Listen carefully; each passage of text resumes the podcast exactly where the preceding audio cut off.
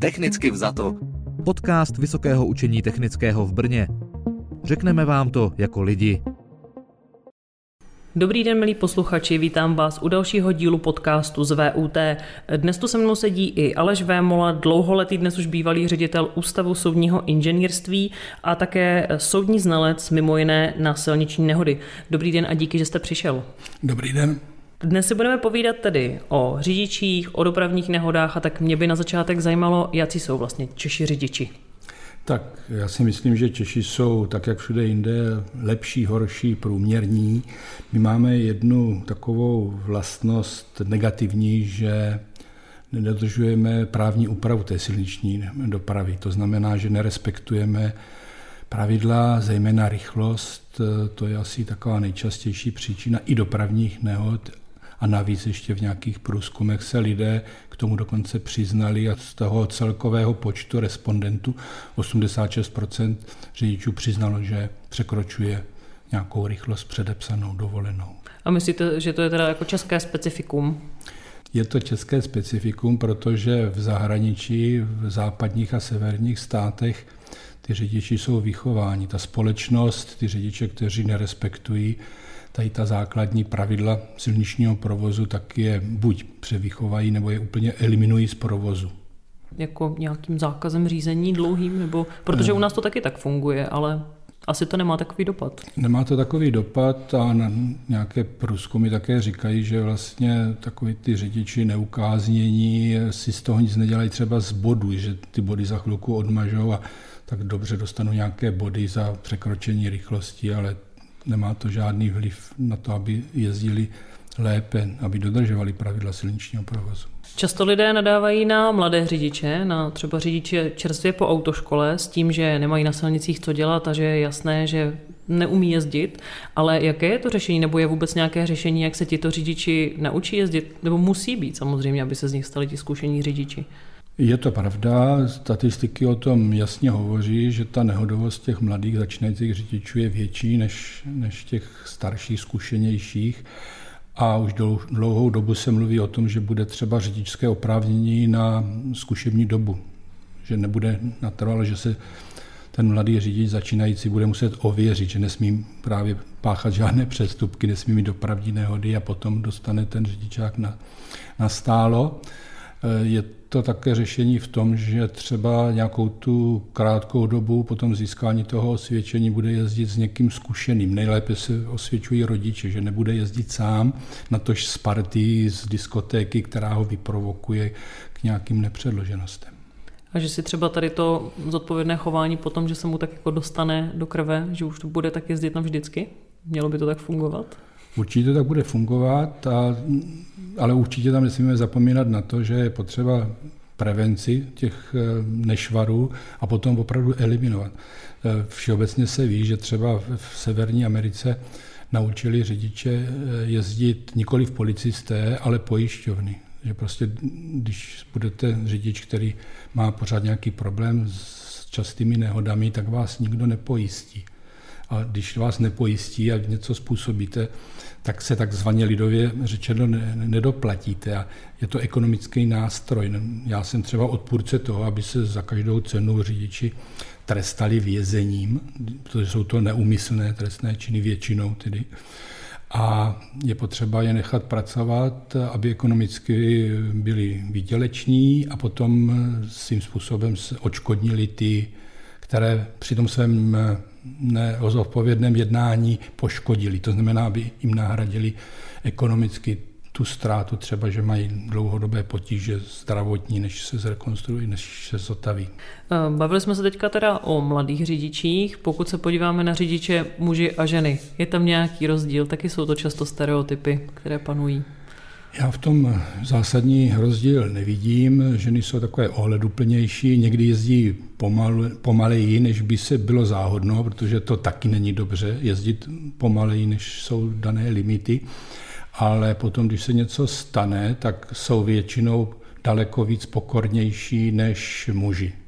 Já jsem se nesetkal při těm, tom řešení těch dopravních nehod moc s, s ženami, ale vždycky byly takové, že si to uvědomili, že něco udělali špatně, že někomu ublížili, nedej bože, že někdo při jejich počínání, nebo na základě jejich počínání zahynul, tak jsou takové pokornější, což u mužů někdy s odstupem doby se s tím nesetkáváme. Mně napadlo, že neustále vylepšujeme naše auta, aby byla bezpečnější, aby nám se nic nestalo, přesto ale to vypadá, že těch nehod neubývá, že to na to nemá vliv, ale mění třeba tady nějaký jako pocit té bezpečnosti v tom autě, to, jak se čeští řidiči nebo vůbec řidiči chovají a jaké jsou ty dopravní nehody? Určitě to má vliv. Nehod nebude ubývat, protože těch aut na silnici přibývá, bude přibývat, ta síť úměrně neroste, nemáme tři proudé silnice, dálnice už vůbec ne, tak eh, těch nehod bude furt přibývat, protože ta hustota toho provozu bude čím dál tím větší, ale následky se snižují, protože ty auta jsou moderní a nějaká studie ze západních států prokázala, že těch řidičů eh, přibývá, kteří mají poraněné třeba dolní končetiny. A to je právě důsledek eh, toho bezpečného auta, že ten řidič při té nehodě přežije díky zádržnému systému a další bezpečnosti toho vozidla a má jenom v vozovkách polámané končetiny a ty mu rostou. Důležité, aby přežil. To je jasný trend, že daleko víc řidičů těžkých dopravních nehod přežívá. Co jsou ty nejčastější příčiny dopravních nehod a dá se s tím něco dělat? Je to už o tom, co už jsem zmiňoval, je to o té rychlosti, protože na prvním místě je nepřiměřená rychlost ve statistikách, potom je to eh, nesprávné předjíždění. Na, na každém úseku to vidíme, že někdo nesprávně předjíždí. A potom nedání přednosti je třetí kategorie. A potom čtvrtá je nesprávný způsob jízdy který se obtížně definuje, protože je tam dalších asi 16 eh, příčin těch dopravních nehod, které nejdou zařadit do těch předcházejících nebo následujících, tak to je potom hodně, hodně mm, obsáhlá statistika tady těchto nehod, ale, ale v podstatě ta nepřiměřená rychlost je dominantní. My jsme se ještě předtím, než jsme tady zapnuli nahrávání, bavili třeba o rozestupech mezi těmi automobily, tak to má souvislost s tou rychlostí. Asi máte třeba nějaké doporučení ohledně tohoto? Podélné rozestupy je velká bolest na silnicích obecně s tím, že není definovaná. Pokutu nebo další nějaký trest můžete dostat jenom za to, že nedodržíte bezpečnou vzdálenost a dojde k nehodě. V okamžiku, kdy k té nehodě nedojde, tak to není postižitelné. Všude v celé Evropě, po tom, co odešla Velká Británie z Evropské unie, tak v celé Evropské unii, kromě České republiky, mají tu bezpečnou vzdálenost nějak definovanou a kontroluje, policii kontroluje. U nás nikoliv. A to je velký nešvar, protože třeba na dálnici, kde je rychlost 130 km v hodině, což je asi 33-34 metrů za sekundu, tak eh, to je ta nejmenší. Jiní odborníci říkají, že ta bezpečná vzdálenost by měla být dvě sekundy. My jako znalci počítáme s jednou sekundou a to je na té dálnici právě těch 34 metrů. Takže mít odstup od předchozího auta teda 34 metrů. 34 metrů, tu jednu sekundu. A když se podíváte, jaké rozestupy jsou mezi vozidly eh, na dálnici, tak eh, je to prostě málo. Určitě, když jedu po dálnici a někdo mě jede dva metry za zadním nárazníkem, tak to nebude bezpečná vzdálenost. A ve městě je to to stejné. Ve městě jezdíme 50, to je zhruba 14 metrů a to taky ne, nikdo nedodržuje. Technicky vzato. Podcast Vysokého učení technického v Brně s Alešem Vémolou, dnes už bývalým ředitelem Ústavu soudního inženýrství a soudním znalcem se bavíme o dopravních nehodách, což je teď poměrně aktuální téma, nebo bohužel je to dlouhodobě aktuální téma, ale momentálně je to aktuální téma i tím, že dokumentarista Vít Klusák se zaměřil na toto téma a natočil a také nedávno zveřejnil dokument 13 minut. Vy jste se podílel na jeho tvorbě. Jaká byla vaše role a co na to říkáte? Co říkáte na ten dokument a na tu spolupráci? Tak já jsem byl panem režisérem Vítem Klusákem oslovený jako expert, expert na analýzu nehod a mým úkolem bylo ty nehody, které se natáčely v tom dokumentu, si je nastudovat, tak abych mohl při tom natáčení těm tvůrcům poradit. Oni byli teda strašně šikovní, moc velkých rad nechtěli, a další taková funkce byla, že mě pan režisér spovídal a ostatní experty k té konkrétní nehodě, protože ty nehody byly různé, těch pět vybraných. A tak já jsem se k tomu nějakým způsobem vyjadřoval. Hledali jsme právě příčinu v té dopravní nehodě a tam vždycky tam byla rychlost, protože na to to bylo zaměřeno, na rychlost. A Nakonec to dopadlo tak, že vlastně ti sami aktéři, těch pět protagonistů, se vlastně v té zpovědi, kterou učinili panu režisérovi, tak se vlastně přiznali. Když začátku oni popírali, že by to zavinili tak, jak to posuzovala policie a případně nějaké soudy, ale oni se potom přiznali, nakonec zhodli se na tom s panem režisérem, který měl tu nehodu taky nastudovanou z té dokumentace, že za to můžou jako za 100%, že, že tam žádná polehčující okolnost v vozovkách není a tím pádem už nebylo potřeba našich expertních eh, dobrozdání, že to tak nebylo, jak oni říkají, oni se přiznali opravdu sami. A může podle vás ten dokument působit tak, jak by měl, to znamená preventivně. Já jsem pochopila, že měl být právě cílen i třeba na ty mladší řidiče, pro které je to taková srozumitelná forma. Určitě zejména, zejména ta spověď těch dvou účastníků, toho pana Berana a toho Michala, tak ta byla opravdu taková docela zajímavá, i když protichůdná, protože ten řidič Michal naštěstí teda jenom zranil, ten nikoho nezabil v vozovkách, tak eh, ten si myslím, že by neměl ten řidičský průkaz dostat, dokud nezmoudří.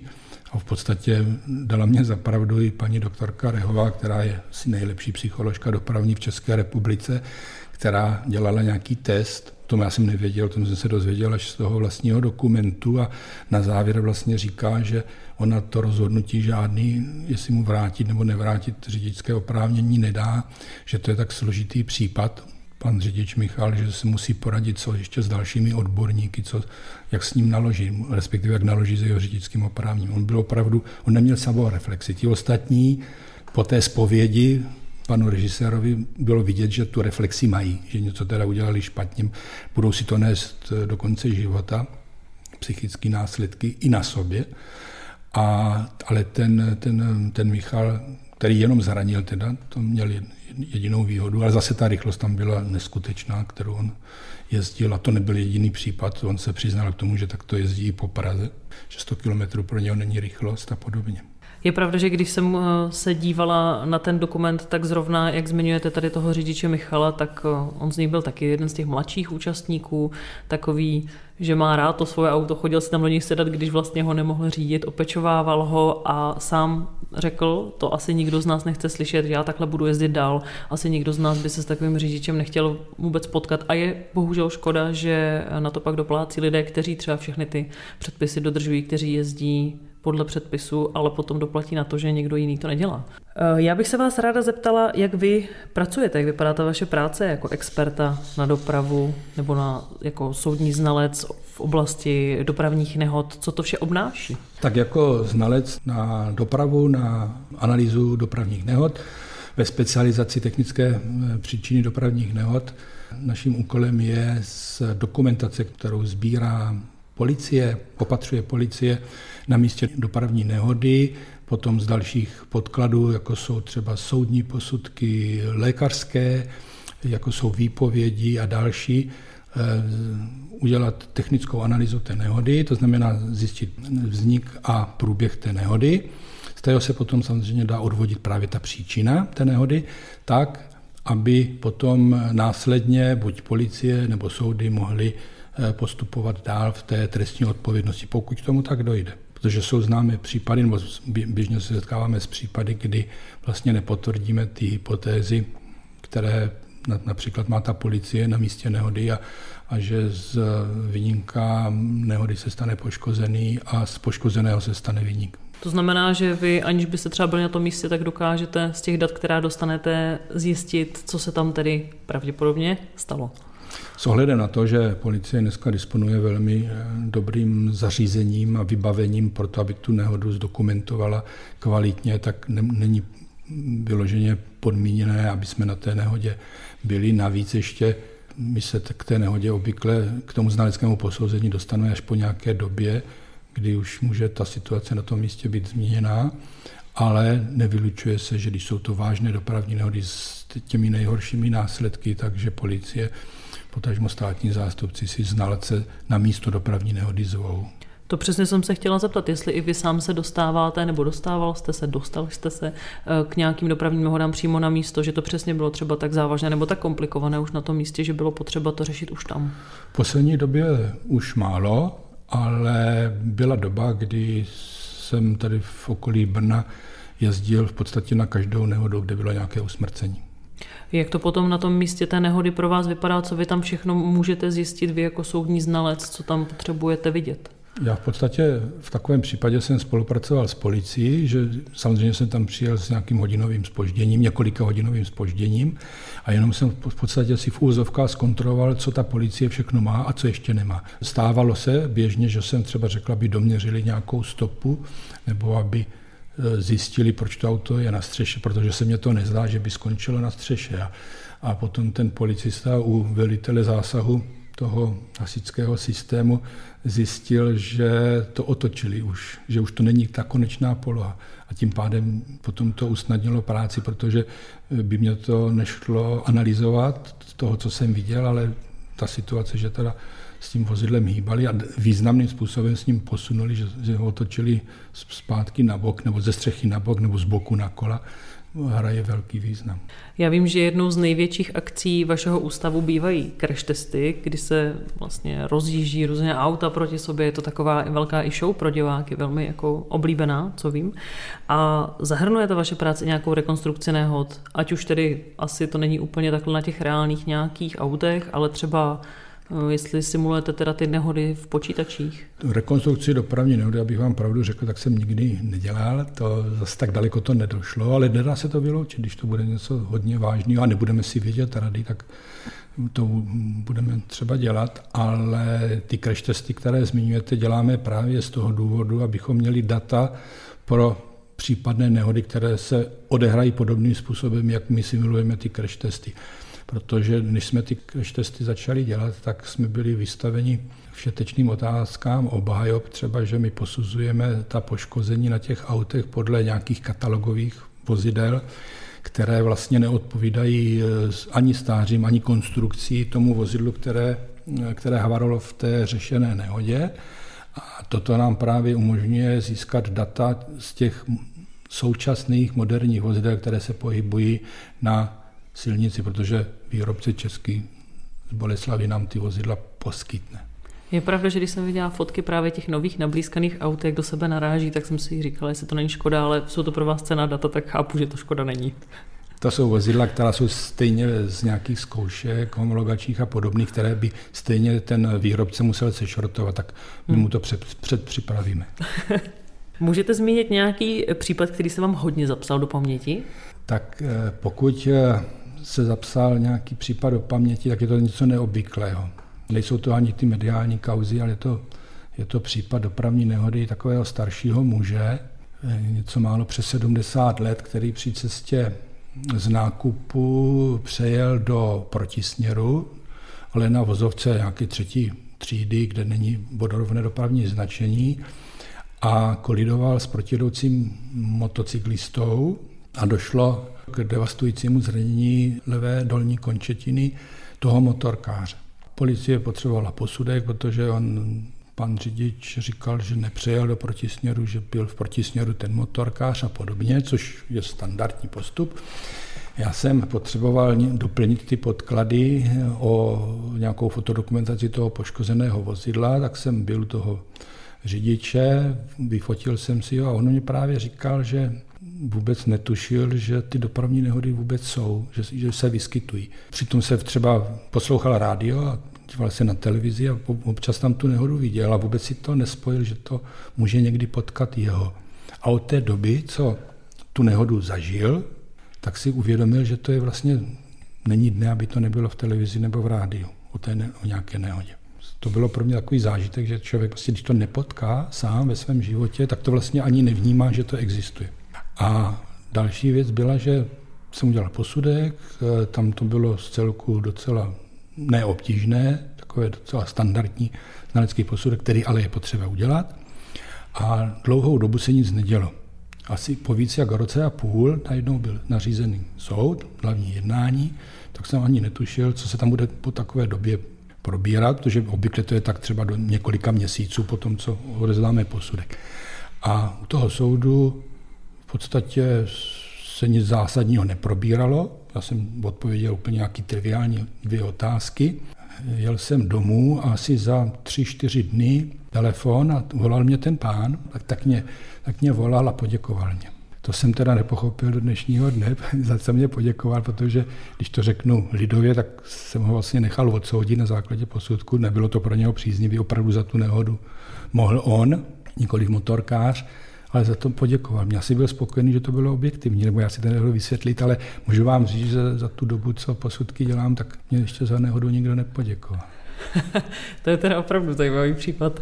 A vy jste zmiňoval, že třeba pro vás to nejsou ani nějak jako mediálně známé případy, ty, které by se vám tak zapsaly do paměti, ale dělal jste i posudky na takové nějaké případy, které se potom probíraly v médiích? Určitě eh, a děláme stále, ale když já jsem pracoval jako na 100% na posudcích, tak jsme s kolegy z ústavu eh, zpracovávali dopravní nehodu lobbysty doktora Janouška. Ta je vlastně aktuální dodnes, není ukončena s tím, že si ještě ne, neodsloužil svůj trest. Eh, potom třeba zpěvačky Dariny Rollins, ta byla taky hodně medializovaná.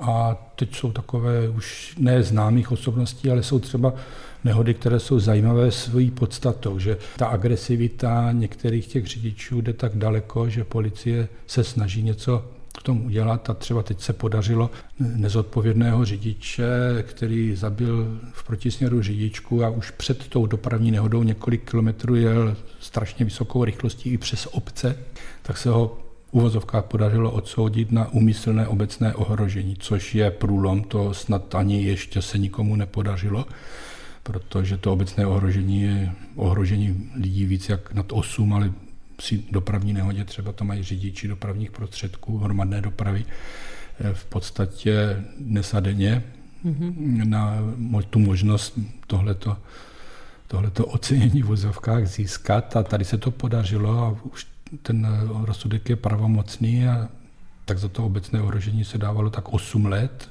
trestu odnětí svobody nepodmíněně a tady dostali 11,5 za to hmm. obecné, úmyslné obecné ohrožení. A to si málo kdo uvědomuje, že dneska máte kamery všude skoro, ve městech stále a tam to není tak těžké eh, z toho kamerového systému a ze znalosti nějaké dráhy, kterou to vozidlo ujede, spočítat rychlost a Potom, když tam vám napočítají, kolik eh, řidičů v jiných autech jste minula, tak potom je to jasné.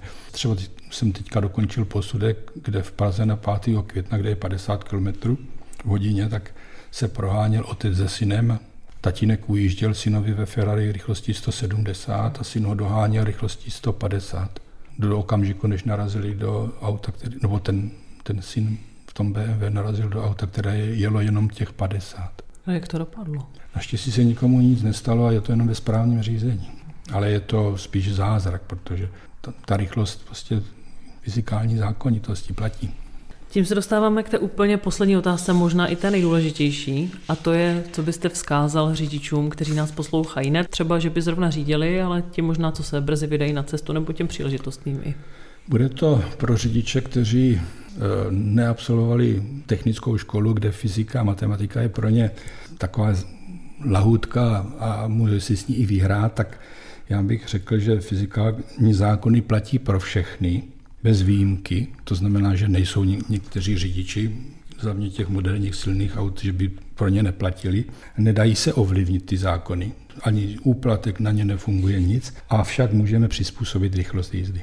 Takže rychlost. Rychlost. Já moc děkuji Aleši Vémolovi, dlouholetému dnes už tedy bývalému řediteli Ústavu soudního inženýrství a soudnímu znalci, mimo jiné na dopravní nehody. Děkuji, že jste přišel. Já děkuji za pozvání. A vám posluchači děkuji, že jste se nás opět naladili a těším se příště u dalšího dílu.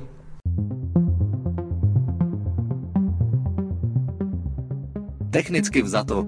Podcast Vysokého učení technického v Brně. Řekneme vám to jako lidi.